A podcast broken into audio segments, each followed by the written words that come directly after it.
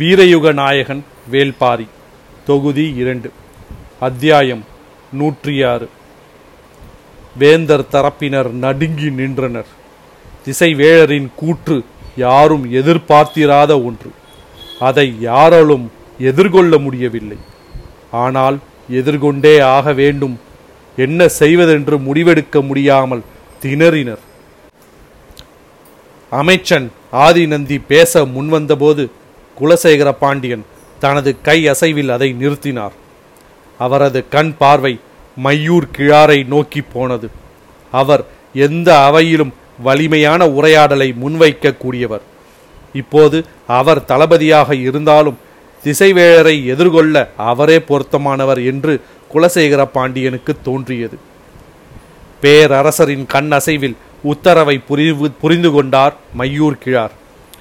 இருக்கும் இடத்திலிருந்து சற்று முன்வந்து பெருங்குரல் எடுத்து கூறினார். திசைவேழரை வணங்குகிறேன்.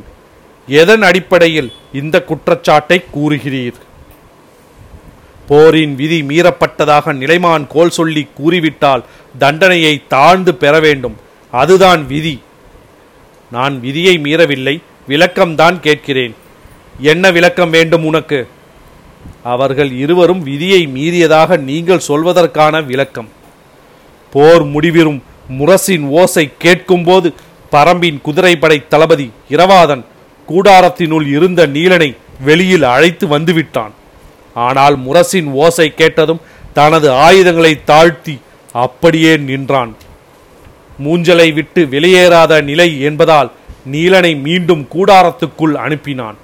போர் முடிவுற்ற பிறகு மூஞ்சலை விட்டு வெளியேற்றக்கூடாது என்பதால் அப்படி செய்தான். நீலன் கூடாரத்துக்குள் நுழைவதை பார்த்து கொண்டே நின்றிருந்த இரவாதனை பின்புறமிருந்து பொதியவெற்பனும் சோழவேழனும் சராமாரியாக அம்பெய்தி தாக்கினர். அவர்களுடன் படையணியினரும் சேர்ந்து தாக்கினர். போர் முடிவுற்ற பிறகு ஆயுதங்களை தாழ்த்தி நின்று கொண்டிருந்தவனை விதிகளை மீறி கொலை செய்தனர் இருவரும். சொல்லி முடிக்கும் முன் சினம் கொண்டு கத்தினான் சோழவேழன். நாங்கள் அதற்கு முன்பே அம்பெய்தி விட்டோம். நாங்கள் அம்பெய்திய பிறகுதான் உங்களின் முரசின் ஓசை கேட்டது என்று உரக்க குரல் கொடுத்தான் பொதியவெற்பன். திசைவேழரின் உடல் நடுங்கியது. தனது கூற்றை மறுத்து மேலெழும் சொற்களை அவரால் ஏற்றுக்கொள்ள முடியவில்லை.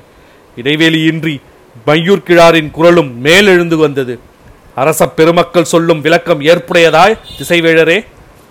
மேலேறிய சினத்தை கட்டுப்படுத்தியபடி சொன்னார். நிலைமான் கோல் சொல்லி ஒரு பொய்யின் மீது விளக்கம் அளிக்கும் அளவுக்கு தாழ்ந்து விடவில்லை. மையூர் கிழார் சற்றே அதிர்ச்சியானார். திசைவேழரை கை கொள்வது எளிதன்று என்பது தெரியும். ஆனாலும் அவரின் குணமறிந்து உரையாடலை வேறு திசைக்கு திருப்புவதே இப்போதிருக்கும் ஒரே வழி என தோன்றியது. நான் பொய்யின் மீது விளக்கம் கேட்கவில்லை திசைவேழரே. அவர்களின் கூற்றுக்கு பிறகு உங்களின் குற்றச்சாட்டின் மீதான விளக்கத்தை தெரிந்து கொள்ளவே கேட்கிறேன். நான் சொல்வது குற்றச்சாட்டல்ல, தீர்ப்பு. எந்த சொல்லாலும் நான் அதிர்ச்சிக்குள்ளாகவில்லை என்பதை காட்டிக்கொள்ள இடைவெளியின்றி மையூர் கிழார் சொன்னார். உண்மைதான் திசைவேழரே, நீங்கள் சொல்வது தீர்ப்புதான். நான் கேட்பது அந்த தீர்ப்பின் மீதான சிறிய விளக்கம் மட்டுமே. இன்னும் என்ன விளக்கம் தேவை? முரசின் ஓசைக்கு முன்பே அவர்கள் அம்பெய்தி விட்டதாக கூறுகின்றனரே. அவர்கள் இருவரும் இரவாதனின் தாக்குதலை கண்டு அதிர்ச்சியாகி நின்றிருந்தனர். கடைசி நாழிகையில் நீண்ட நேரம் அவர்கள் அம்பெய்யவில்லை. முரசின் ஓசை கேட்ட பிறகு இரவாதன் ஆயுதங்களை தாழ்த்தி உள் நுழையும் நீலனை ஏக்கத்தோடு பார்த்து கொண்டிருக்கும் போதுதான் இவர்கள் பின்னாளிலிருந்து அம்பெய்தனர். அதாவது போரிட்டு கொண்டிருக்கையில் இரவாதனை ஒன்றும் செய்ய முடியவில்லை. முரசின் ஓசை கேட்ட அவன் ஆயுதங்களை தாழ்த்திய பிறகு கோழைகளைப் போல பின்னால் இருந்து தாக்கினர். என் தந்தையை கோழை என்றா சொல்கிறீர் என துடித்தெழுந்தான் செங்கன சோழன். பாண்டிய இளவரசனை இகழ்வதற்கு எதிராக கருங்கைவாணனின் குரல் அதைவிட மேலேறி வந்தது. எதிர் தாக்குதலை போல் மற்றவர்களை உரர்த்து குரல் கொடுக்க இடம் தந்துவிட்டு அதே நேரத்தில் தான் பணிந்து கேட்பதை போன்ற குரலில் மையூர் கிழார் கேட்டார். எம் தரப்பு நிலைமான் கோல் சொல்லி நீங்கள், உங்களிடமிருந்து நான் தெளிவு பெறவே விரும்புகிறேன். எனவே தவறாக கருத வேண்டாம். நீங்கள் நின்றிருக்கும் இந்த பாணியிலிருந்து வெகு தொலைவில் இருக்கிறது மூஞ்சல். அங்கு போர் நடந்து கொண்டிருக்கிறது. அம்பெய்தது முரசுக்கு ஓசைக்கு முன்பா பின்பா என்பதை இங்கிருந்து கணிப்பது எளிதல்லவே. இங்கிருந்து மூஞ்சல் எவ்வளவு தொலைவில் இருக்கிறது? 2 காத தொலைவில் இருக்கிறது. அதோ அந்த விண்மீன் கூட்டம் எவ்வளவு தொலைவில் இருக்கிறது? வானத்தில் ஒளிரும் விண்மீன்களை காட்டி திசைவேழர் கேட்டதும் சற்றே அதிர்ந்து நின்றார் மையூர் கிழார். சட்டென விடை சொல்லவில்லை. இதற்கு விடை சொன்னால் திசைவேழர் அடுத்து என்ன சொல்வார் என்பதை உணர முடிந்தது. தலை நிமிர்ந்து விரிந்த கண்களால் வானத்தை பார்த்தார் மையூர் கிழார். இரளிமேட்டின் குகையடி வாரத்தில் கொண்டு வரப்பட்ட சூலூர் வீரர்களின் உடல்கள் வரிசையாக வைக்கப்பட்டு கொண்டிருந்தன. இன்னும் சில வீரர்களின் உடல்களே வரவேண்டி இருந்தன. அனைவரையும் புதைப்பதற்கான ஏற்பாடுகள் இன்னொரு பக்கம் நடந்து கொண்டிருந்தன. போர்க்காலத்தில் இறுதிச் சடங்குகளை விரைவில் முடித்தாக வேண்டும். அப்போதுதான் அந்த தாக்கத்திலிருந்து மற்ற வீரர்கள் வேகமாக வெளிவருவர். அதன் பிறகு அவர்கள் தூங்கி எழுந்து மறுநாள் போருக்கு ஆயத்தமாக வேண்டும். உடல் நிலையும் மனநிலையும் போர்க்களத்துக்கான முழு தகுதி கொண்டிருக்க வேண்டும். எனவே மரணத்தை ஒரு வாள்வீச்சு போல கனப்பொழுதில் கடந்தாக வேண்டும். அதுதான் போர்க்களத்தின் விதி. வீசி சென்ற வாள் காற்றில் தனது தடத்தை விட்டு வைப்பதில்லை. அதேபோல்தான் வீரனின் நினைவுகள் போர்க்களத்தில் தங்கக்கூடாது. எல்லாம் உடனடியாக அகற்றப்பட்டாக வேண்டும். ஆனால் அங்கு அடுக்கி வைக்கப்பட்டுள்ளவை மா வீரர்களின் உடல்கள். அதனால் தான் உயிரோடு இருக்கும் ஒவ்வொரு வீரரும் அவர்களின் குருதியை எடுத்து மார்பெங்கும் பூசி வஞ்சினம் உரைத்தனர். அவர்கள் பயன்படுத்திய ஆயுதங்களை தனதாக்க துடித்தனர். அவர்களின் வீரம் தங்களின் உடலெங்கும் நிலை கொள்ள வேண்டும் என வேண்டினர். சூலூர் வீரர்கள் ஒவ்வொருவரின் பெயரையும் சொல்லி காடு அதிர கத்தினர். ஆவேச உணர்வு எங்கும் பீரிட்டு கொண்டிருந்தது. காரமலை எங்கும் குரலின் வழியே சினத்தை நிறுத்தினர். தனித்திருக்கும் கரும்பாறை படுக்கையில் கிடத்தப்பட்டிருந்தது இரவாதனின் உடல். அவன் தலைக்கு மேல் பெருந்தீபம் ஒன்று எரிந்து கொண்டிருந்தது. அந்த பந்த சுடரின் செந்நிற வெளிச்சம் குருதியை பீச்சி கொண்டிருந்தது. சுடரும் குருதியின் வேரொலி தனது உடலின் மேல் விழ ஒவ்வொரு வீரனும் முண்டியடித்து உள் நுழைந்து கொண்டிருந்தான். நிலைமை இப்படியே போனால் இரவு முழுமையும் கழிந்துவிடும். தூக்கமே இன்றிதான் நாளை பரம்பு வீரர்கள் போர்க்களத்தில் நிற்க வேண்டிய நிலை ஏற்படும் என்று சிந்தித்த வாரிக்கையன் தேக்கனை அழைத்து வந்து விரைவாக இறுதி நிகழ்வை முடிக்க வேண்டும் என்று திட்டமிட்டான். தேக்கனை உடனே அழைத்து வர சொல்லி அவனது குடில் நோக்கி வீரன் ஒருவனை அனுப்பி வைத்தான். பள்ளத்தாக்கில் இரவாதனை பாரியிடம் ஒப்படைத்த தேக்கன் தனது குடிலுக்கு வந்து சேர்ந்தான். அவனது எண்ண ஓட்டங்கள் நிலை கொள்ளாமல் இருந்தன. எவ்வளவு பெரிய நெருக்கடியிலும் இடரிலும் கலங்காது முடிவெடுக்கும் ஆற்றலை பரம்பு நாட்டு தேக்கன்கள் இழப்பதில்லை. ஆனால் தன்னால் தெளிவாக முடிவெடுக்க முடியவில்லையே என்ற பதற்றம் முதன் முறையாக தேக்கனுக்கு ஏற்பட்டது. போர்க்களத்தை, அதன் போக்கை, வேந்தர் படையின் தாக்குதல் உத்திகளை, பரம்பு படையின் வலிமையை எல்லாம் மீண்டும் மீண்டும் நினைத்து பார்த்தபடியே இருந்தான். பரம்பு நாட்டு தேக்கனாக தான் இந்த கணம் எடுக்க வேண்டிய முடிவென்ன என்ற கேள்வியை எழுப்பி வெவ்வேறு விடைகளை அதற்கு பொருத்தி பார்த்தான். ஒவ்வொரு விடைக்கும் ஒவ்வொரு விளைவு இருந்தது. எந்த முடிவு என்ன விளைவை உருவாக்கும் என்பதை ஓரளவு தெளிவாக உணர முடிந்தது. ஆனால் போர்க்களத்தில் எல்லாவற்றையும் துல்லியமாக முன்னுணரவும் முன் திட்டமிடவும் முடியாது.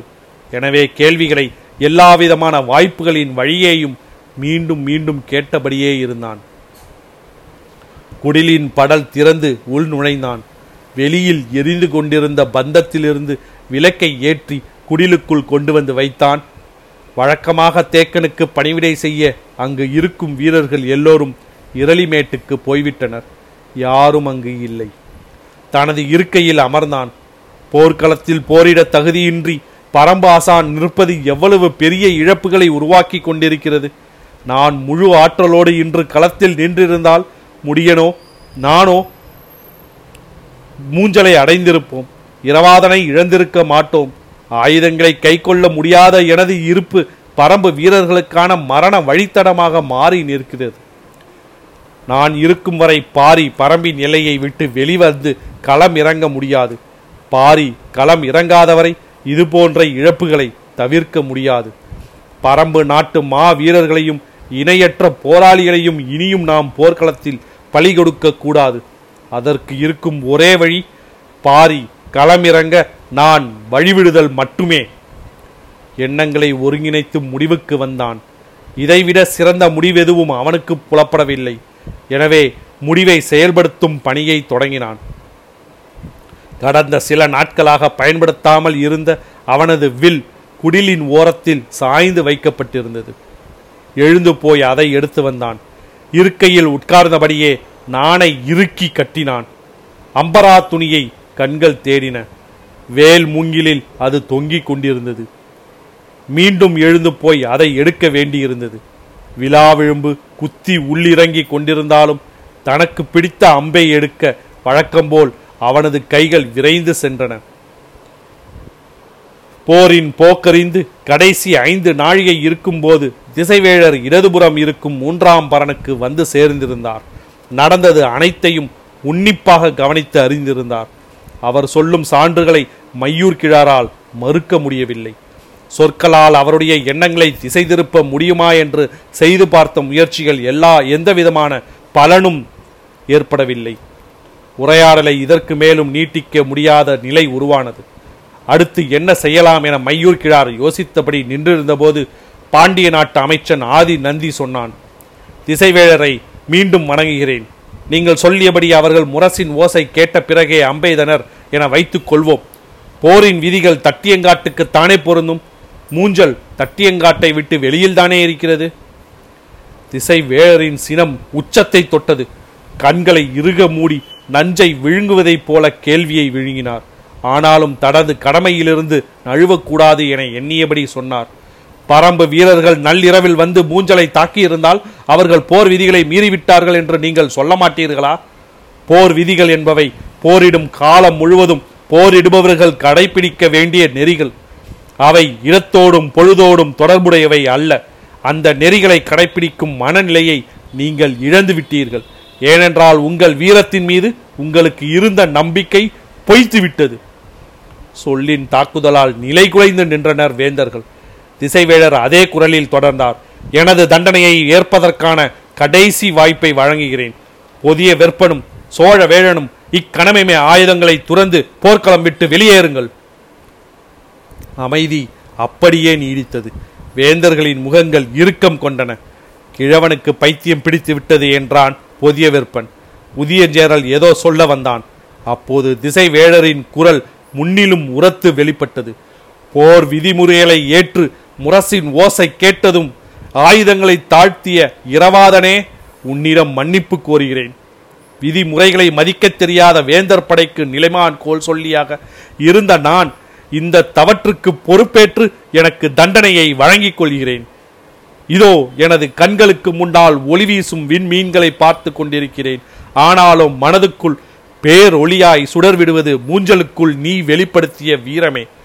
உன்னை போன்ற நெறி பிறழாத மா வீரர்கள் என்றென்றும் போற்றப்படுவீர்கள். நீ இரவா புகழுடன் வாழ்வாய். இரவாதன் மரணமற்றவன் என்பதை காலம் உணர்த்தும். தட்டியங்காட்டு போரின் நினைவிருக்கும் முறை உனது புகழ் இருக்கும். சொல்லியபடி பரனின் முன்பிருந்த கம்பங்களை விட்டு பின்புறமாக வந்து தனது சிற்றிருக்கையில் அமர்ந்தார். உடலெங்கும் இருந்த நடுக்கம் வடிந்து அமைதி கொண்டது. என்ன செய்ய போகிறார் திசைவேழர் என்று பதற்றம் கொண்டார் கபிலர். திசைவேழரோ இருக்கையில் அமர்ந்ததும் தனக்கு எதிரே நாழிகை வட்டில் இருந்த நாழிகைக்கோள் 2ஐயும் தன் இரு கைகளிலும் எடுத்து மேலேந்தினார். கால் விரல்களால் நாணை அழுத்திக் கொண்டு வலது கையால் வில்லை இழுத்து மேலே தூக்கினான் தேக்கன். கால் விரல்கள் இரண்டும் அம்பை கவ்வி பிடித்திருந்தன. அம்பின் முனை நடு வயிற்றின் விலாவெழும்பு குடியில் இருந்தது. கால் விரல்களை அழுத்தி கொண்டு வலது கையால் வில்லை மேல் நோக்கி நன்றாக இழுத்து விசையை கூட்டினான்.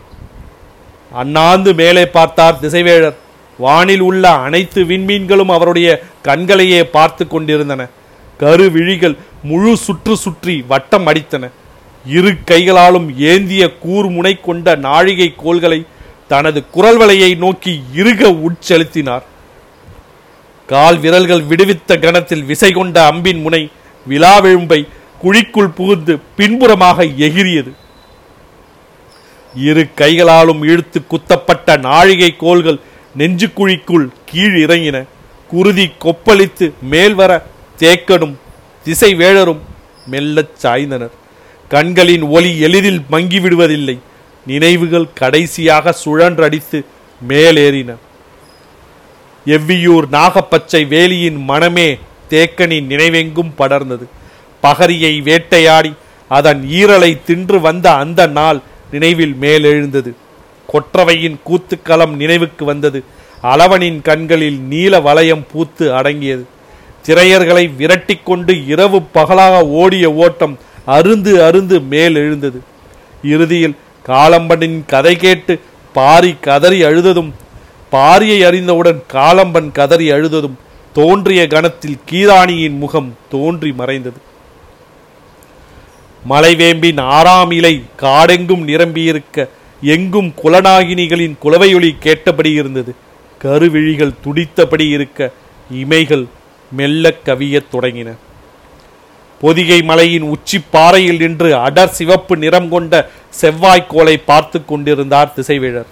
தனது நாடியை மேல் நோக்கி நிமிர்த்தி வானின் ஒளியை கை நீட்டி சொல்லி கொண்டிருந்தார். அவர் தந்தை குதிரை தலை போல் இருக்கும் ஆறு புறவிகளும் பொற்கால் கட்டில் போல் இருக்கும் கணையும் மணக்கண்ணில் ஒளி வீசியபடி இருந்தன. சிறு புலியின் கண்கள் போல் அறுவை இரு மீன்கள் அவரை உற்று நோக்கின. இமைக்கும் தன்மை கொண்ட விண் மீன்களை பார்த்து கொண்டே இருப்பது வாழ்வின் பேரானந்தம். மனம் இக்கணத்தில் விண்மீன்களை எண்ணி பார்க்க நினைத்தது. ஆனால் சட்டென முடத்திருக்கண்ணின் முகம் நினைவுக்கு வந்தது. தவறிழைத்தவன் தண்டனையின் வழியே காட்டி கொடுத்த நிலம் என்று அவர் சொன்ன சொல் அவரை நோக்கி திரும்பியது. பக்கத்தில் அந்துவன் இருந்து அதை பார்த்து கொண்டிருந்தான். காடறிய அழைத்து செல்வதன் குறியீடான சாமப்பூவின் மனத்தை மோந்தபடி தேக்கன் நினைவு அருந்தது.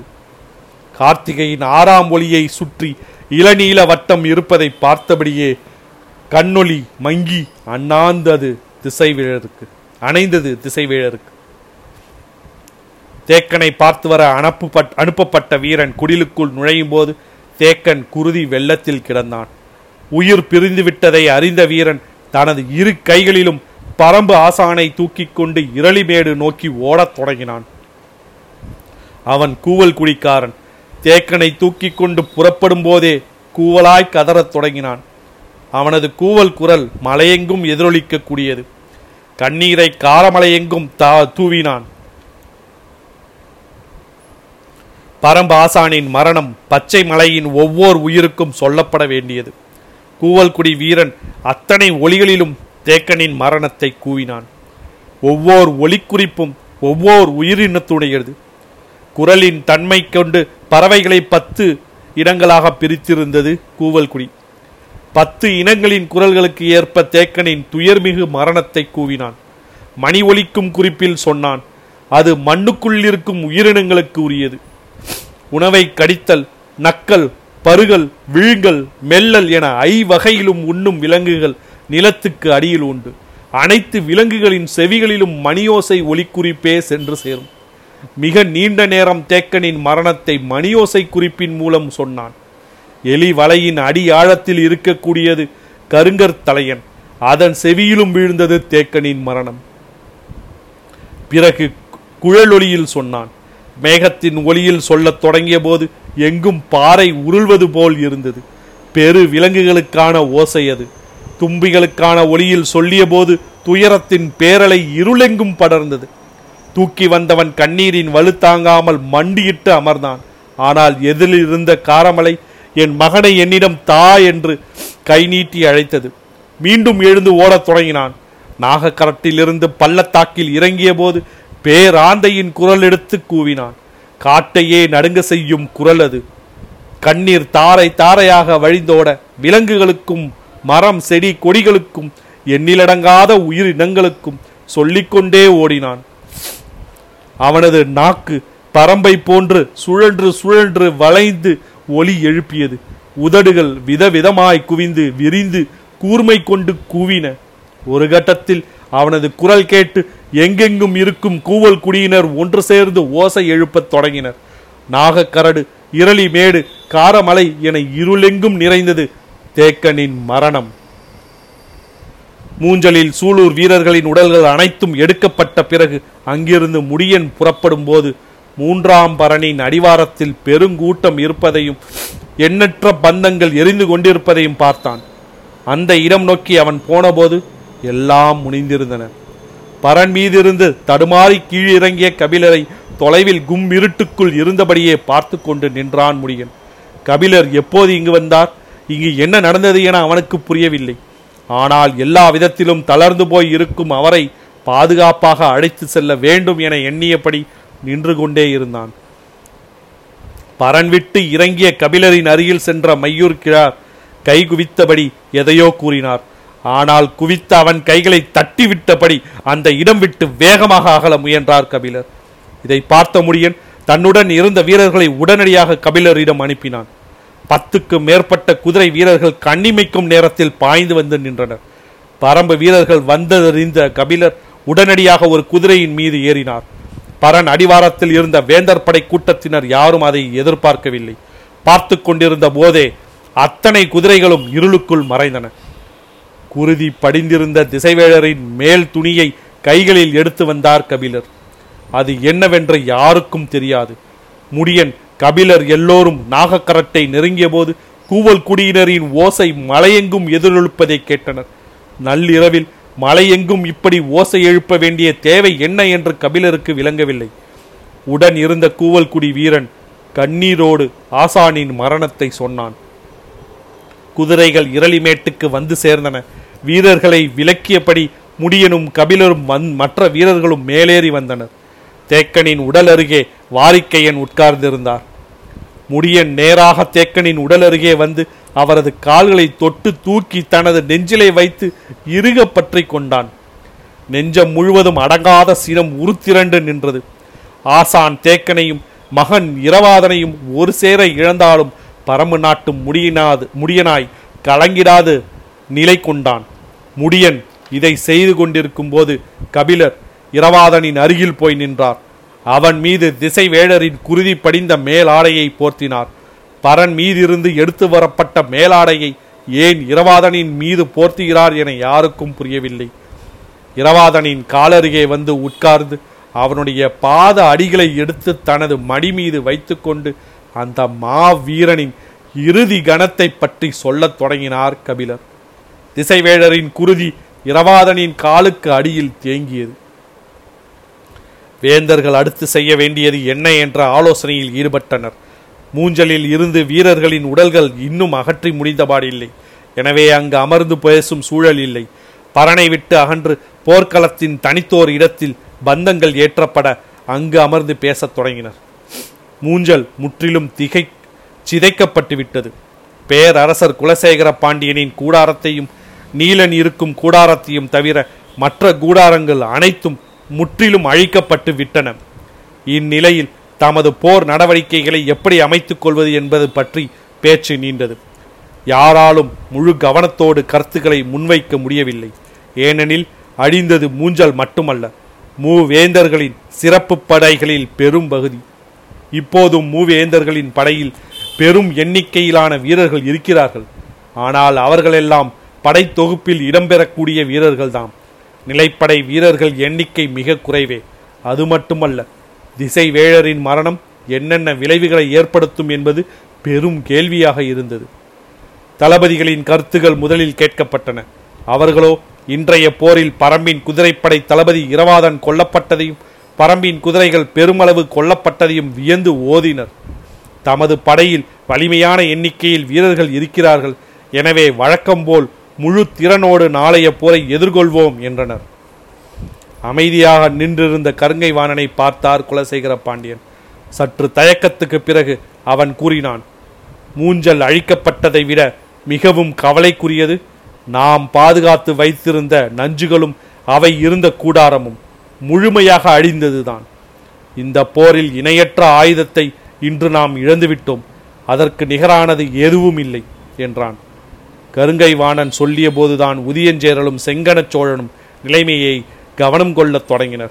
மூவேந்தர்களுக்கும் நேற்றிரவு பாரியை கொல்ல நடத்தப்பட்ட திட்டம் தோல்வியில் முடிந்ததை உணர்ந்தனர். அந்த குழப்பத்திலேயே இன்றைய நாளின் பெரும்பகுதி களத்தில் நின்றனர். களத்தின் கடைசி 5 நாழிகைகளில் ஏற்பட்ட கடும் தாக்குதலுக்கு பிறகுதான் மூஞ்சலை காக்க பெருமுயற்சி செய்தனர். அந்த முயற்சியின் இறுதியில் இரவாதனை கொல்ல முடிந்ததே தவிர மூஞ்சலின் அழிவை தடுக்க முடியவில்லை. அதன் தொடர்ச்சியாக திசைவேழரின் குற்றச்சாட்டும் மரணமும் எல்லோரையும் நிலைகுலைய வைத்துள்ளன. போர்க்களத்தில் எந்த கணத்திலும் தனது இயலாமை வெளிப்பட்டுவிடக் கூடாது என கருதிய குலசேகர பாண்டியன் நாள்தோறும் நிகழும் எண்ணற்ற மரணத்தைப் போலவே திசைவேழரின் மரணத்தையும் கையாண்டார். கருங்கைவாணன் தனது பேச்சை தொடர இருந்தான். அதற்கு அடுத்தபடியாக மையூர் கிழார் புதிய திட்டங்களை பற்றி கூற ஆயத்தமாக இருந்தார். இந்நிலையில் சேரநாட்டு அமைச்சன் வளவன்காரி எழுந்து சொன்னான், பெரும் தளபதிகள் பேசும் முன் அமைச்சனாகிய நான் எனது கருத்தை கூற வேந்தர்கள் அவை இடம் தருமா? திடீரென சேர அமைச்சன் ஏன் பேச நினைக்கிறான் என்று யாருக்கும் விளங்கவில்லை. குலசேகர பாண்டியன் சரியென கையசைத்தார். அவன் சொன்னான், இப்போரில் நமக்கான பெரும் பாதுகாப்பு அரண், திசைவேழரும் அவரால் காக்கப்பட்ட போர் விதிகளும் தான். அவற்றை நாம் இழந்துவிட்டோம். நடந்தது அனைத்தையும் கபிலர் பாரியிடம் தெரிவிப்பார். இனி பரம்பின் தாக்குதல் போர் விதிகளுக்கு உட்பட்டு இருக்காது. அவர்களின் இயல்பு முறைகளின்படி தாக்குதலை தொடுத்தால் நம்மால் எதிர்கொள்ள முடியாது. சொல்லி முடிக்கும் முன் ஏன் முடியாது என்ற மேலேறி வந்தது மையூர் கிழாரின் குரல். திசைவேழரின் மரணம் மிகச் சிறந்த வாய்ப்பை உருவாக்கியுள்ளது. அதை சரியாக பயன்படுத்துவதே அறிவுடைமை. என்ன செய்ய வேண்டும் என கேட்டார் குலசேகர பாண்டியன். சொல்ல முன்வந்தார் மையூர் கிழார். போர் நெறிகளை காக்க திசைவேழர் உயிர் துறந்தது, தேக்கன் உயிரை ஈந்து சொல்லி சென்ற செய்தி அனைத்தும் இரளிமேடெங்கும் நிரம்பின. பொழுது நள்ளிரவை தொட்டது. இனியும் இந்நிலை நீடிக்க கூடாது என நினைத்த வாரிக்கையன், சரி, அடக்கத்துக்கான பணியை தொடங்குவோம் என்றான். இறுதி வேலைகளை செய்ய பெரியவர்கள் எழுந்தபோது எதுவொன்றும் செய்ய வேண்டாம் என்றது பாரியின் குரல். குரல் கேட்ட திசை நோக்கி எல்லோரும் திரும்பினர். கருந்திட்டு பாறையிலிருந்து எழுந்து வந்த பாரி அடுக்கி வைக்கப்பட்டுள்ள வீரர்களின் முன் நின்றபடி சொன்னான், தட்டியங்காடெங்கும் குவிந்து கிடக்கும் எதிரிகளை வென்று நீலனை மீட்டு வந்த பிறகு இறுதிச் சடங்கை நடத்துவோம். அதுவே இந்த மாவீரர்களுக்கு செய்யும் மரியாதை.